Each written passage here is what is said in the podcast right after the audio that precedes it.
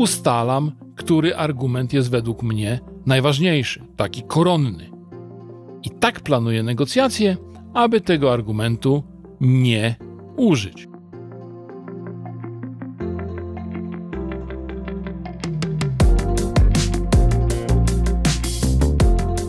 W jakiej kolejności używać argumentów? Od najsłabszych do najsilniejszych, czy może odwrotnie? Argumenty mogą oczywiście być podawane na co najmniej trzy różne sposoby: od najsilniejszych do najsłabszych, od najsłabszych do najsilniejszych i wreszcie można umieścić w środku najlepsze argumenty, opakowując je tymi słabszymi. Przy wyborze najlepszej metody z pomocą przychodzi nam nauka i tak zwany efekt pozycji w szeregu. Otóż potwierdzono w badaniach, że najlepiej zapamiętujemy pierwszą i ostatnią otrzymaną informację. Wynika to oczywiście z właściwości pracy naszego mózgu. Początkowej wypowiedzi poświęcamy uwagę i koncentrację, a zatem ją zapamiętujemy.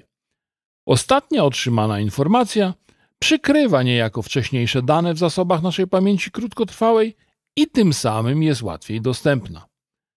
Wniosek nasuwa się sam. Najlepsze, najważniejsze argumenty raczej nie powinny znajdować się w środku.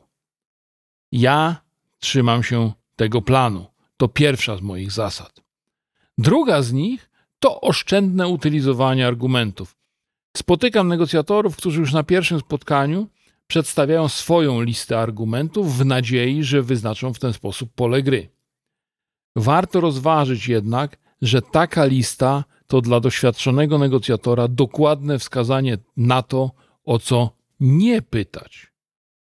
W każdej interakcji, a w negocjacjach szczególnie, adresat argumentacji naturalnie zakłada, że przedstawiane informacje nie są bezstronne. Pojawiają się w dyskusji z jakiegoś powodu i ten powód na pewno zechce wyświetlić uważny rozmówca. Ja, przygotowując użycie poszczególnych argumentów, przestrzegam także trzeciej ważnej zasady. Otóż ustalam, który argument jest według mnie najważniejszy, taki koronny.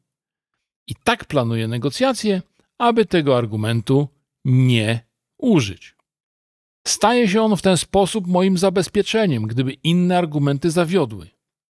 W takiej sytuacji mogę powiedzieć na przykład: Proszę o dwa dni na przygotowanie specjalnej oferty.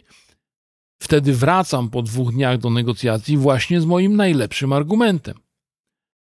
Podsumowując, zaczynam negocjacje trzecim co do wagi argumentem i zamykam argumentację drugim według ważności. Pamiętamy, że pierwszy trzymam na sytuacje awaryjne. Między trzecim i drugim argumentem podaję i wyjaśniam mniej istotne okoliczności. Nie wrzucam ich wszystkich naraz, lecz je stopniowo dawkuję. Oszczędnie nimi gospodaruję. Taki porządek pozwala mi sprawdzać, jak odbiorca reaguje na to, co ja uznałem za ważne. Pomiędzy tymi argumentami mam czas i miejsce, aby wyjaśniać i pokazywać kolejne korzyści wiążące się z moim rozwiązaniem. I wreszcie, jak tylko zobaczę błysk zrozumienia w oczach rozmówcy, mogę łatwo przejść do finalizowania transakcji. Mam jeszcze jedną, czwartą ważną zasadę. Żadna kolejność argumentowania nie zastąpi uważnego słuchania drugiej strony. Uważne słuchanie pozwala na elastyczne reagowanie na zmiany sytuacji. Negocjacje to dynamiczny proces komunikacyjny.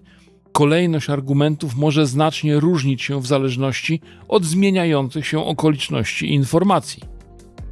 Wtedy właśnie o sukcesie negocjatora zdecyduje elastyczność.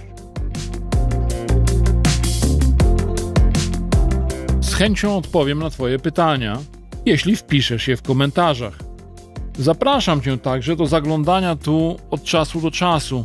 Będą się tu na pewno pojawiać nowe treści. A jeśli chcesz, to po prostu dopisz się do subskrypcji.